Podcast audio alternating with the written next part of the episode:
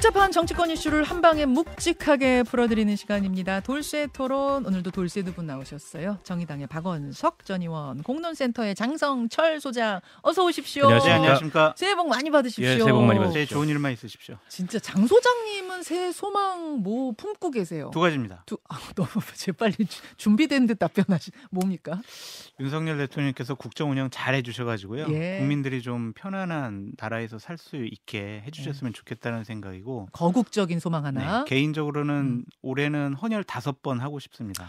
작년에 세 번밖에 못했거든요. 와, 세 번. 헌혈하는데 제한 조건들이 되게 많아요. 많아요, 많아요. 그래가지고 올해는 어. 관리를 잘해서 네. 다섯 번 채우겠습니다. 와, 다섯 번 헌혈이 내 계획이자 소망이다. 왜냐면요, 그게 음. 자기 관리도 잘한다라는 뜻도 있고 네, 네.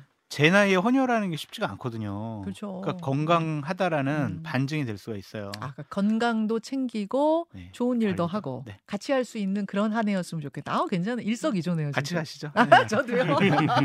오케이. 박원석 의원님은요. 글쎄요, 좀 이 국민들이 정치 걱정을 좀 덜하고 네. 정치인들이 오히려 국민 걱정을 하는 한 해가 좀 됐으면 좋겠다는 생각이고요. 예, 예. 제 개인적으로는 소박합니다. 지금 어머니 시골에 혼자 계시는데 음. 어머니 좀 건강하시고 아, 어머니 건강. 예, 음. 아프지 마시고 맞아요. 어, 오래오래 저희하고 함께 하셨으면 좋겠다 이런 음. 바람을 갖고 있습니다. 효자시네요, 진짜. 좋습니다. 여러분 지금 두 분의 새해 소망 들으면서 나는 새해 소망이 뭐지? 속으로 한 번씩 좀 생각해 보셨으면 좋겠어요. 하루하루가 똑같아서 새해 소망조차 품지 않고 넘어가는 분들도 많으시더라고요. 새해 소망 속으로 한번 생각해 보시고 여기 문자로 한번 적으셔도 좋습니다. 돌쇠토론 들으시면서요. 윤 대통령의 신년사는 윤 대통령의 신년 메시지는 아, 잠깐 듣고 올까요? 그래도 국민의 자유를 확대하고 후생을 증진함과 아울러 공정한 사회를 만들기 위한 노력을 멈추지 않을 것입니다. 자기들만의 이권과 이념에 기반을 둔 패거리 카르텔을 반드시 타파하겠습니다. 모든 국민이 공정한 기회를 누리도록 할 것입니다. 부패한 패거리 카르텔과 싸우지 않고는 진정 국민을 위한 개혁이 불가능하기 때문입니다. 예, 대통령의 신년사라는 건 한 해의 국정 기조, 국정의 방향을 설명하는 자리이기 때문에 워낙 중요합니다. 그래서 오늘 좀 여러 번 의견을 여쭙게 되는데 두 분께도 의견을 여쭤야 될 것 같아요. 어떠셨어요, 박 의원님은? 변함이 없구나 이런 생각이 들었습니다. 그러니까 한 해의 국정 운영의 기조 방향 이런 것들을 국민들이 네. 체감하기에는 너무 내용이 없었고요. 경제 민생을 말로는 강조하셨습니다만 예. 그에 관한 해법은 전혀 없어요. 이를테면 감세와 긴축 이게 현 정부의 경제 정책의 기조인데 감세 긴축으로 지금 이렇게 침체되어 있는 경제 민생 다시 살리기 어렵거든요. 근데 그런 정책 기조의 변화에 대해서는 아무런 의견이 없고 저출산 문제가 잠재되어 있는 우리 경제의 가장 큰 위협인데 네, 네. 그에 대해서도 이렇다 할 이 대책이나 계획이 없습니다. 음. 그런데다가 이권 이념 카르텔을 또 한 번 강조하셨는데요. 음. 저는 거꾸로 그렇게 여쭙고 싶어요. 대한민국의 지금 이 발전에 음. 발목을 잡고 있는 어, 그런 부패한 이권 카르텔이 과연 윤 대통령이 시사하는 대로 586 민주당의 운동권 카르텔이냐. 물론 민주당의 큰 기득권이고 정치 변화를 지체시키는 하나의 요인일 수도 있는데 그게 대한민국 병폐의 이 가장 큰 병폐의 문제냐, 최대의 병폐냐. 아. 저는 거꾸로 묻고 싶습니다. 보통 이 대한민국의 카르텔을 얘기할 때 어, 검찰 출신의 전관들이 연루된 법조 카르텔 이게 음. 그동안에 대한민국의 부패 부조리 이런 것들을 만들어 왔던 하나의 중요한 음. 아, 병목으로 병폐로 지적됐던 반대 그에 대해서는 어떤 생각을 갖고 계신지 한동훈 비대위원장이나 윤석열 대통령이나 단 한마디도 그런 얘기를 하는 걸 못 봤어요. 결국에는 내로남불이고 어, 결국 어, 카르텔도 우리 카르텔만 에, 필요하지 음. 다른 카르텔은 용납 못하겠다. 어. 결국 스스로가 부패한 그 이권 이념의 카르텔이기 때문에 다른 카르텔을 지칭해서 저런 얘기를 하는 거 아니냐 어. 이런 생각밖에 들지 않습니다. 지금 검찰 독재 얘기가 계속 나오고 있는데 지금 오히려 그런 기조가 국민의힘 내에서 강화돼 여권에서 강화되고 있잖아요. 음. 어, 그에 대해서는 어떤 생각을 갖고 있는지 음. 거꾸로 묻고 싶어요. 아하, 내로남불, 그러니까 반성이 없는 느낌을 좀 받았다 그 말씀이신 것 같고 장 소장님은 좀 좋게 보신 부분들은 없습니까? 좋게 보려고 노력을 많이 했는데 네. 도저히 좋게 볼 수가 없었고 제가 드는 감정은 두 가지였어요. 저런 얘기할 자격이 있을까? 어, 그건 무슨 말씀이세요? 그리고 두 번째로는 지금까지는 뭐 했나라는 생각이 드는 거예요. 어. 공정을 얘기하셨잖아요. 공정한 사회를 예. 만들겠다. 예. 작년 한 해 동안 대통령께서 국민의힘이라는 집권당의 행한 행동을 보면 행위를 보면 공정하다고 할 수가 없습니다. 음, 국민의 힘을 상대하는 것들. 그건 뭐 단적으로 뭐 지도부 뭐 날리고 지도부 새롭게 만들고 또 다시 본인의 측근 다시 비대위원장 시키고 이것이 과연 공정한 일이었느냐라는 생각도 들고 대통령께서 공정하고 정의로운 검사 출신이었는데 대통령실에 친인척, 뭐 대통령 배우자, 비리에 관련해서는 어떠한 제도적인 장치를 계속 마련하지 않고 계세요. 뭐 우리 음. 계속 얘기하는 특별감찰관 음. 그리고 민정수석 이런 것들 없잖아요. 그럼 과연 이걸 공정하다 볼 수가 있을까라는 좀 생각이 들고요. 또 하나는 지금까지 뭐 하셨나 그런 생각이 좀 듭니다. 노동교육, 연금, 3대 구조개혁 추진하겠다라고 하셨는데 음. 집권 3년 차예요. 가장 힘이 셀 때이 음, 어려운 음. 연금 개혁 뭐 이런 구조 개혁들 했어야 되는데 음. 안 하셨고 실효성 있는 저출산 대책 찾아내야 한다. 음. 그 지난 1년 8개월, 1년 9개월 동안 뭐 하셨냐. 지금 가장 좋은 시간을 그냥 헛되이 보내신 거 아닌가 무책임하다 그런 생각이 좀 들더라고요. 자 대통령 신년사에 대한 두 분의 소감은 들었고 제 1야당 이재명 대표의 신년사 이야기는 잠시 후 댓글쇼에서 음. 하기로 하고 아, 제가 좀 서두르는 이유는 음. 여론조사들을 좀 살펴보고 싶어요. 네. 오늘 본방송에서 여론조사 흐름을 좀 살펴보고 싶어서 제가 서두르는데 어제 각종 언론에서 신년 특집 여론조사를 일제히 쏟아냈습니다. 그런데 조사 기관도 다르고 조사 방법도 약간씩 다 다르지만 전반적인 흐름은 공통적이었어요. 음. 예. 그 경향을 좀 살펴보고 그래서 생기는 궁금증들을 짚어보려고 합니다. 지금 유튜브와 레인보우로 보실 수 있는 분들은 화면을 보시면서 제 설명을 좀 들어보세요. 자, 각종 언론의 여론조사의 특징 첫 번째. 정권 심판론이냐 정권 지지론이냐 물었을 때 정권 심판론이 전체 모든 조사에서 우세합니다. 두 번째 특징. 정권 심판론은 분명히 모든 조사에서 우세한데 당 지지율을 조사해 보면 미디어 토마토 조사에서만 민주당이 앞서고 그 외에는 모두 오차 범위 안에서 엎치락뒤치락. 그러니까 미디어 토마토 조사에서만 민주당이 오차 범위를 넘어서서 앞선다는 얘기죠. 나머지는 다 오차 범위 안에서 앞서거니 뒤서거니. 세 번째 특징. 당 지지율은 이렇게 엇비슷한데 김건희 특검 법안에 대해서 대통령 거부권 행사 여부가 여부를 묻는 질문. 그러니까 찬성하십니까? 뭐 반대하십니까? 이걸 물으면 거부권을 행사해선 안 된다라는 답변이 압도적으로 우세합니다. 자, 네 번째 특징.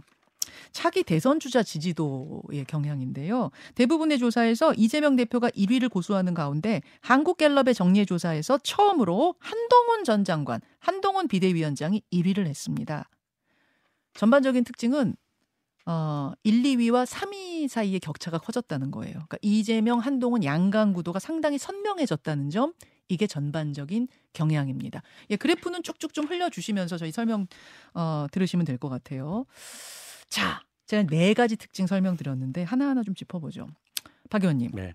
정권 심판론은 우세한데 당 지지율은 엇비슷하다. 이건 어떻게 읽어야 됩니까? 음, 그게 사실은 두 가지가 다른 질문인 거죠.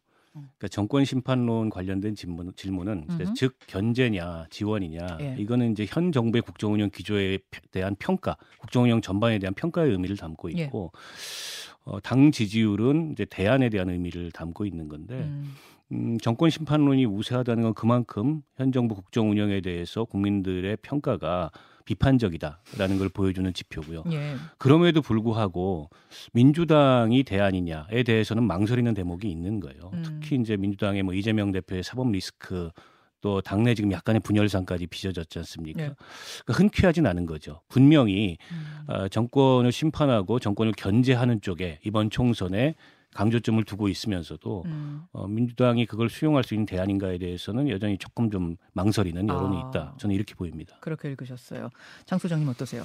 윤석열 대통령에 대한 부정 평가가 높고 이재명 당 대표에 대한 대안으로서의 국민들이 인정을 하지 않고 있다라는 반증이 아니냐라는 좀 생각이 듭니다. 그래서 정부 여당이 지속적으로 지난 1년 8개월 동안 제기를 해왔던 네. 이재명 당대표 나쁜 사람, 도덕적으로 문제 있는 사람, 무능력한 사람 이 프레임이 먹힌 것 같다라는 좀 생각이 들고요. 음. 저는 정당 지지율이 박빙이고 대선 주자에서 네. 지도에서 한동훈 비대위원장이 좀 앞서 나가는 거는 뭐 같은 얘기라고 봐요. 이것도 똑같이. 어. 그러니까 이재명 당 대표를 대안으로 인정하지 않고 문제가 많고 어. 차기 지도자 대통령 감으로 생각하기보다는 좀 저런 분이 야당 지도자 하는 게 맞는 것인가? 라는 그런 생각이 반영된 여론조사가 아니냐라는 아, 정권 심판론이 이렇게 높은데 당 지지율이 비슷한 거나 네. 이재명 한동훈이 지금 최근 조사에서는 네. 지금 엇비슷하게 네. 이 뭐 좌웅을 겨루고 있는 이 상황이 결국 같은 흐름이다. 그렇죠. 근데 차기 주자 여론조사에서 한동훈 비대위원장이 좀 높게 나오는 조사가 부분적으로 나오는 건 일종의 컨벤션 효과죠. 그렇죠. 그러니까 일시적일 가능성이 굉장히 높고요. 지금 비대위원장 된 뭐 거요. 이제 신상품이 출시됐기 때문에 그 신상품에 대한 주목도가 높아져서 요즘에 그 기사 비중을 보면은 예, 예. 한동훈 비대위원장이나 국민의힘 관련된 기사가 압도적이에요. 많아요. 근데 그런 것들이 반영된 결과고, 근데 그 조사가 현 시점에서 그렇게 의미 있는 조사는 아닙니다. 음. 그게 국 국민의힘한테는 어떤 위로가 될지는 모르겠으나 음. 어, 총선은 차기 주자 간의 우열을 가리는 선거의 장이 아니거든요. 어. 현 정부에 대한 평가와 심판의 장이기 때문에 국민의힘은 프레임을 그쪽으로 돌리고 싶겠지만 어허. 실제 유권자들의 어쨌든 선택이나 네. 투표의 동기는 그렇게 작용하지 않을 거다. 근데 박근혜 비대위원장이 들었었을 때를 생각해 보면은 박근혜라는 차기 주자의 영향력이 컸던 거 아니에요? 그 당시 총선에? 시점을 보십시오. 그때는 네. 정권 완전히 말이었고요. 아. 권력이 이미 여권 내에서 확고하게 박근혜 비대위원장으로 이동했고 아하. 그 이명박 대통령이 그걸 다 용인하고 공천을 맡겨버렸습니다. 아, 박근혜 비대위원장이 들이받았죠 그때는. 네, 때문에 네. 그건 이미 정권 내부에서 정권 교체가 일어난 거예요. 음. 그거에 대한 국민들의 선호가 반영된 거고 지금 그런 상황이 아니잖아요. 아직 임기가 음. 많이 남았고 윤 대통령이 한동훈 비대위원장한테 모든 권한을 다 주고 나를 밟고 가라고 하는 것도 아니고 아니죠. 한동훈 비대위원장은 차별할 생각이 없어요 윤 대통령하고 음. 지금 시점까지 봤을 때 국민들 전혀 다르게 느낍니다. 박근혜 전 대통령 같은 경우에는 또 네. 정치를 계속 한 10년 예. 정도 하고 난 다음에 비대위원장 됐기 때문에 음. 정치적인 역량을 뭐 국민들이나 아니면 지지층에서도 인정을 했던 부분인데 음. 제가 이번 여론조사를 보면서 상당히 좀 의아한 부분이 있어요. 어떤 거요? 그러니까 뭐 다자 예. 대결로 해가지고 차기 대선 주자 여론조사도 나왔지만 예, 예. 양자로 한동훈, 이재명 예. 이러한 양자 대결이 있단 말이에요. 있었어요. 차기 대선 3년 남았는데 벌써 양자 대결 나온 거는요. 이거는 한동훈 비대위원장 띄워주기 음. 위한 여론조사라고 볼 수밖에 없어요. 아... 그러니까 대통령 감, 에, 예. 지도자 감, 에. 예. 이 식으로 한동훈 비대위원장의 위상을 좀 높여주고자 하는 에. 예. 어떤 전략적인 어. 띄우기가 있지 않았느냐라는 좀 생각이 들고 양자 대결은 그런데 뭐 다자 대결도 지금 보면은 네. 다자 대결로 신년 조사한 것들도 거의 다 어, 양강 구도더라고요. 네. 예, 예, 거의가. 그래서 여론조사 전반적으로 보니까 음. 이재명 당 대표에 대한 거부감도 만만치가 않구나. 음. 좀 이재명 당 대표 체제로 총선 치르는 것을 민주당이 고민할 수밖에 없겠구나라는 음. 생각도 들었습니다. 또 하나 특징은 아까 설명드렸다시피 당 지지율은 또 이렇게 비슷한데 김건희 여사 특검법을 거, 대통령이 거부하는 거 어떻게 생각하십니까? 라고 묻는 거에 대해서는 거부권 행사하면 안 된다. 그거 동의 못 한다가 압도적이에요. 거의 두 배 차이씩 그러니까 나더라고요. 이게 여당 지지층 내에서조차도 명분 없는 일이다. 김건희 음. 특검을 이렇게 거부하는 건 이런 이제 비판적인 여론이 굉장히 큰 거고요.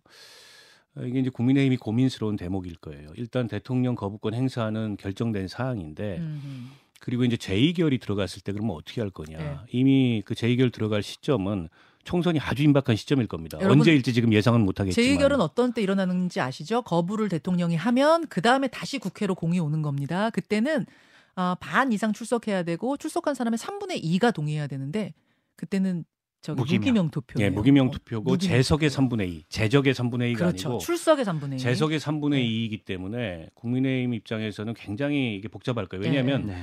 불참하는 전술이 안 돼요. 그렇죠. 불참을 해버리면 그냥 통과가 돼 버립니다. 음. 아 그러네. 아니, 안 들어가는 게 안 됩니다. 아 그 생각 못해. 아 불참하면 통과네요. 진짜? 모수가 작아지. 예, 그러니까 이번에는 불참했잖아요. 이번엔 불참했죠. 근데 그 전술이 안 됩니다. 아. 그러면 참석을 해야 되는데 표 단속이 안 될 수 있다는 거예요? 그렇죠. 행여나 거기서 발생할 이탈표가 있고 여전히 당과 대통령실은 부결을 고수하는데 그게 가결되면은 그때부터는 이제 큰일 나는 거예요. 여권 입장에서는. 음.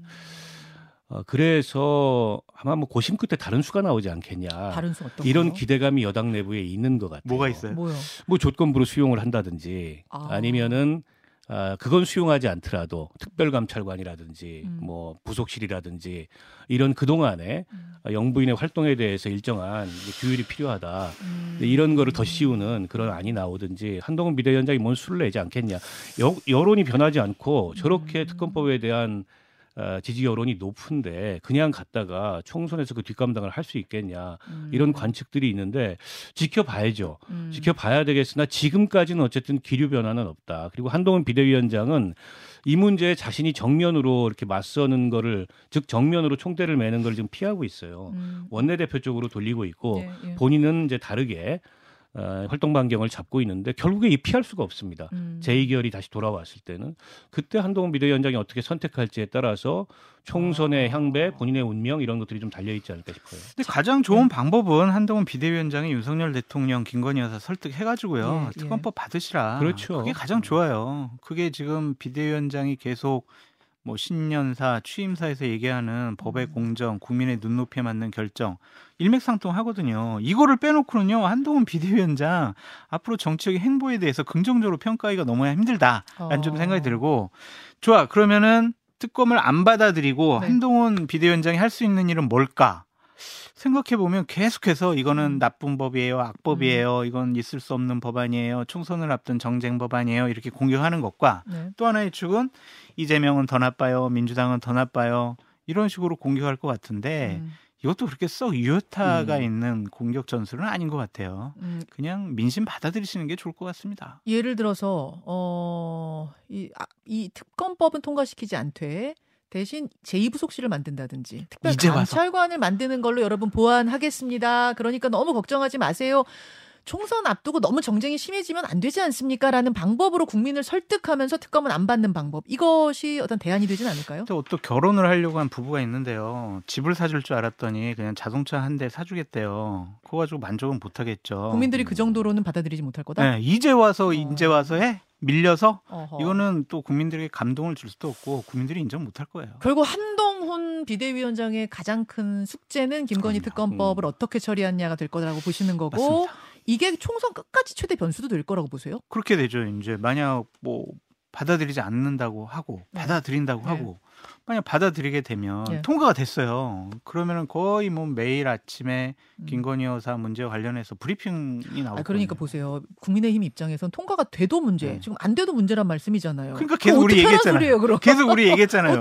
민주당은 꽃놀이패였다. 아. 이거 국민에 빨리 처리해야 된다. 아하. 뒤로 미루면 안 된다. 이건 뭉갤 일이 아니다라고 계속적으로 얘기했잖아요. 자, 민주당 우리가. 꽃놀이패 이래도 문제 저래도 문제인데 만약 박원석 의원이 지금 국민의힘 비대위원장이라면 어떤 선택? 이래도 문제 저래도 문제 지만 어떻게 하겠어요? 수용해야죠. 그럼요. 그래도 그게 납니까? 저 문제로 총선 망칠 수는 없고요. 아니, 언론 브리핑 맨날 하는데도 아니 그렇다 하더라도 해도? 그게 과했을 때 또 거기에 역풍이 따를 맞아요. 수도 있거든요. 음... 정치라는 게 그렇기 때문에 음흠. 어, 그리고 이제 이분들이 수사검사 출신이어서 한동훈 비대위원장도 그렇고 네. 윤석열 대통령도 그렇고 잘 알아요. 네. 특검이 수사를 어떻게 할지, 알죠. 뭐 어떤 방향으로 가져갈지 음, 음. 그에 대해서 충분히 또 대응도 할 수 있어요. 음. 네, 그렇기 때문에 일단 네. 수용하는 게 저는 맞다고 보고 음. 특별감찰관 부속실은 그 특별감찰관 부속실에 대해서 그동안에 부정적으로 해놨던 그 언급들이 너무 많아요. 음. 근데 그랬던 걸 갑자기 이제 와서 수용한다고 어, 국민들이 아우 이제 이제 김건희 여사 문제에 대해서 여당이 무슨 대책을 세우겠구나 음. 그렇게 평가하지 않는다는 그 정도로 안 될 거다. 그런데다가 특검 문제가 이렇게까지 오게 된 거는 결국에는 네. 국민의힘이든 대통령실이든 판단을 안이하게 하고 손을 놨기 때문에 여기까지 온 거예요. 음. 검찰 수사도 안 해. 법을 저렇게 만드는데 개입도 안 해. 여기까지 왔는데 자연스럽게 힘이 빠지겠거니 했지만 오히려 힘은 본인들이 빠진 거 아닙니까? 어. 그리고 국민 여론은 오히려 저기에 또 무게가 실리는 거잖아요. 어허. 그 스스로 자초한 결과인데 이제는 뭔가 정리를 해야죠. 알겠습니다. 판단을 하면 안 된다라는 강박관념이 있었던 것 같아요. 이 문제를. 그러니까 어쨌든 김건희 여사 관련해서는 어떠한 말, 행동, 음. 판단, 결정 안 하려고 하는 흐름이 있으니까. 그 흐름이 결국 여기까지 음, 총선 네. 직전까지 오게 만든 거다라는 네. 두 분의 말씀. 그러니까 지금 보면 김건희 리스크, 이재명 리스크 네. 어떤 리스크가 더 크냐 이게 음. 총선이 굉장히 중요한 변수가 돼버려 판단 기준이 될 텐데 변수가 될 텐데 네. 지금은 김건희 리스크가 훨씬 더 커 보여요. 어. 명품백 그 누구나 국민들이 다 봐도 네, 네. 명백한 장면을 두고 아무 언급이 없잖아요. 음. 그냥 뭐 몰카다 이런 이제 의도만 강조할 뿐이지 몰카에도 그 받으면 됩니까? 음. 그에 대해서는 아무런 그 판단도 없고 아무런 언급이 없으니까 음. 아 이거 성역이구나. 근데 음. 국민들이 선출되지도 않은 사람의 그런 성역을 인정할 수 있겠어요? 음, 알겠습니다. 결국 한 우리가 앞에서 여론조사의 흐름을 쭉 분석한 결과 한동훈 호의 과제는 김건희 맞아요. 특검법 처리가 아마 최고 과제가 될 거다. 최고 변수가 될 거다 그 말씀이시고 민주당으로 가보겠습니다. 앞서 언급한 여론조사들의 흐름을 바탕으로 두 분이 짚어보는 민주당의 과제 변수 뭡니까 장 소장님? 거의 없는 것 같아요. 뭐 이낙연 전 대표께서 나가서 신당을 창당하더라도 과연 호남은 움직일 수가 있을까? 그리고 지역구에 출마자를 냈을 때 당선시킬 수 있을 만한 현실적인 지지율을 확보할 수 있을까 회의적이거든요. 음. 그렇다면은 이재명 당 대표로서는 오히려 잠재적인 대권 경쟁 후보가 알아서 당을 나가주겠다라는데 너무 좋다라고 생각할 수가 있고 어... 일단은 내 사람들을 많이 챙기더라도 정권 심판론이 높기 때문에 네.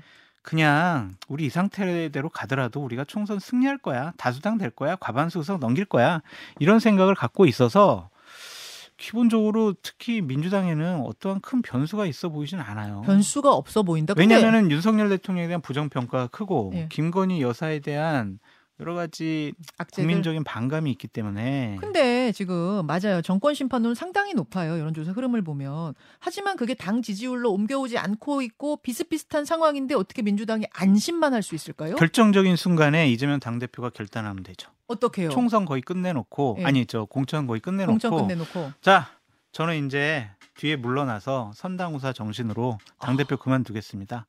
총선 승리의 마지막 활용 정정을 이재명 당대표가 결심할 수 있죠. 왜냐면은 어... 이재명 당대표 당신이 당대표 있는 바람에 우리가 더 크게 이길 수 있었는데 음, 음. 덜 이겼어 라고 음. 비판받으면은 이재명 대표도 상당히 곤혹스러울 수밖에 없거든요. 공천 작업을 끝낸 후에 물러나는 건 왜 왜 끝낸 후라고 음, 보시나요? 내 사람 많이 챙겨야 될 거 아니에요. 내 아. 사람 많이 공천 줘야지. 그래야 다시 복귀할 수 있다? 복귀도 하고 이제 2027년 대선 출마를 하는 데 있어서 많은 어... 기반들을 마련해 놓을 수 있으니까 어허. 현실적으로 이재명 당대표가 지금 당대표직을 유지하고 고집하는 이유는 내 사람 많이 공천 주려고 하는 것 같아요. 어. 그것이 끝나면은 당 대표직을 뭐 그렇게 연연할 필요는 없을 것 같다. 총선 승리를 한 대승을 한 당 대표, 음. 전직 당 대표 음. 이러한 이미지를 갖고 가고 싶어 하겠죠. 아 그러면은 국민의힘으로서는 이재명 나빠요라고 계속 공격했는데 네. 그래 나빠 나 뒤로 물러날게 해버리면 아, 그 타겟 그... 대상이 없어져요. 타겟이 사라져버린다. 사라져버려요. 어떻게 아, 할 거예요? 그럼? 아, 지금 막 훈련하고 있는데 타겟이 네. 사라져버리는 어, 그런 그러면, 상황이 될 네. 거다. 자, 박 의원님은 어떻게? 민주당의 과제. 음, 뭐 지금 장 소장처럼 전망하는 의견들이 꽤 있는데 저는 안 그럴 것 같습니다. 음. 이재명 대표가 어떤 빈틈도 어. 이제 수용을 안 하려고 하기 때문에 당 대표직을 가져갈 것 같고요. 끝까지요? 네. 그리고 뭐 공천 다 하고 그런 다음에 그 당 대표직에서 물러나는 거는 민주당 내적으로 보면 별로 의미가 없어요. 대외적으로 그걸 어떻게 포장할지는 모르겠으나 음, 사실은 민주당이 지금 총선 유리한 환경인 것만은 분명해요. 정권 심판론이 높기 때문에. 그러나 이제 이 리스크도 있는 거죠. 이재명 대표 가장 큰 리스크입니다. 그리고 이제 당의 그로 인한 이제 분열, 예. 분당 이게 가장 큰 리스크인데 이제 이낙연 그 총리 오늘 저 출연도 하셨는데 예, 예. 그 전 신당 이낙연 총리가 만들고자 하는 신당에 대해서 민주당 내는 좀 의미를 격하하고 이제 과소평가하는 경향이 있는데 국민의힘이 이준석 전 대표의 신당을 두고 얘기하는 거하고 비슷해요. 그렇죠. 근데 저는 모른다고 봅니다. 정권 심판론이 이렇게 높은데 음. 민주당과 국민의힘의 지지율이 오차범위에서 다툰다는 건 음. 그만큼 대안으로서 민주당이 흔쾌하지 않다는 거고 음. 다른 대안이 등장해서 어, 그게 좀 가능성이 있어 보이면 음. 순식간에 여론은 바뀔 수 있기 때문에 2016년도 호남에서 안철수 신당에 대한 반응이 그런 거였거든요. 음. 더군다나 이제 빅텐트가 성공해서 네. 사자 구도가 아닌 삼자 구도로 사자 구도는 양자 구도의 연장이에요. 음. 그래서 그건 성공 가능성이 없는데 아 사자 구도는 양자, 양자 구도의 연장으로 받아 양자 구도의 파산물이 파생물이기 때문에 어. 그건 위력이 없고 어. 삼자 구도면 구도를 바꾸는 거예요. 그거는. 아하. 그래서 삼자 구도가 되는 아, 그런 빅텐트가 성공한다면은 네. 상황이 많이 달라질 수 있거든요. 어. 근데 이제 그런 가능성이 조금은 지금 꿈틀대고 있기 때문에 이게 별거 아니라고 속단할 문제가 아니다. 자, 삼자 구도여야지만 제3지대에 영향력이 있다, 의미가 있다 그 말씀하셨는데 오늘 일보 이재명 전 대표와의 인터뷰 혹시 못 들으신 분들은 다시 좀 찾아 아 이낙연, 이낙연. 전 대표 이낙연 전 대표와의 인터뷰를 못 들으신 분들은 다시 한번 찾아서 들어주세요. 왜냐하면 이준석 전 대표와의 예, 뭐 연대 혹은 뭐 뭐라고 해야 돼요? 제3지대에서의 만남에 대해 질문을 했는데 그동안 상당히 부정적인 답변을 하신 적이 많았죠. 오늘 긍정적인 답변이 나왔습니다. 신년 여론조사 보고 느끼신 바가 컸고 또 내가 이제 탈당을 하고 신당 만들 때쯤 되면은 이준석 대표를 안 만날 수가 없을 거야라는 생각도 원래 갖고 계시지 않았을까라는 생각이 듭니다. 음. 박원석 의원님 말씀 잘해주셨듯이 따로따로 이준석, 따로 이낙연, 따로 이거는 파괴력이 되게 반감이 될 수밖에 없기 때문에 음. 함께할 가능성이 높다라고 보여집니다. 그러게요. 오늘 인터뷰 전 들으면서 아, 지난해 인터뷰하고 올해 인터뷰의 이 느낌이 좀 달라졌구나 이런 느낌 받아서 사자 구도가 아닌 삼자 구도가 될 가능성이 있다는 이야기에 주목이 되네요. 일단 여기까지 여기까지 아, 신년 여론조사들을 바탕으로 한 흐름들 짚어봤고요. 잠시 후에 유튜브로는 댓글쇼, 정꿀쇼 이어가겠습니다. 두 분 고맙습니다. 감사합니다. 고맙습니다. 김현정의 뉴스쇼는 시청자 여러분의 참여를 기다립니다. 구독과 좋아요, 댓글 잊지 않으셨죠? 알림 설정을 해두시면 평일 아침 7시 20분 실시간 라이브도 참여하실 수 있습니다.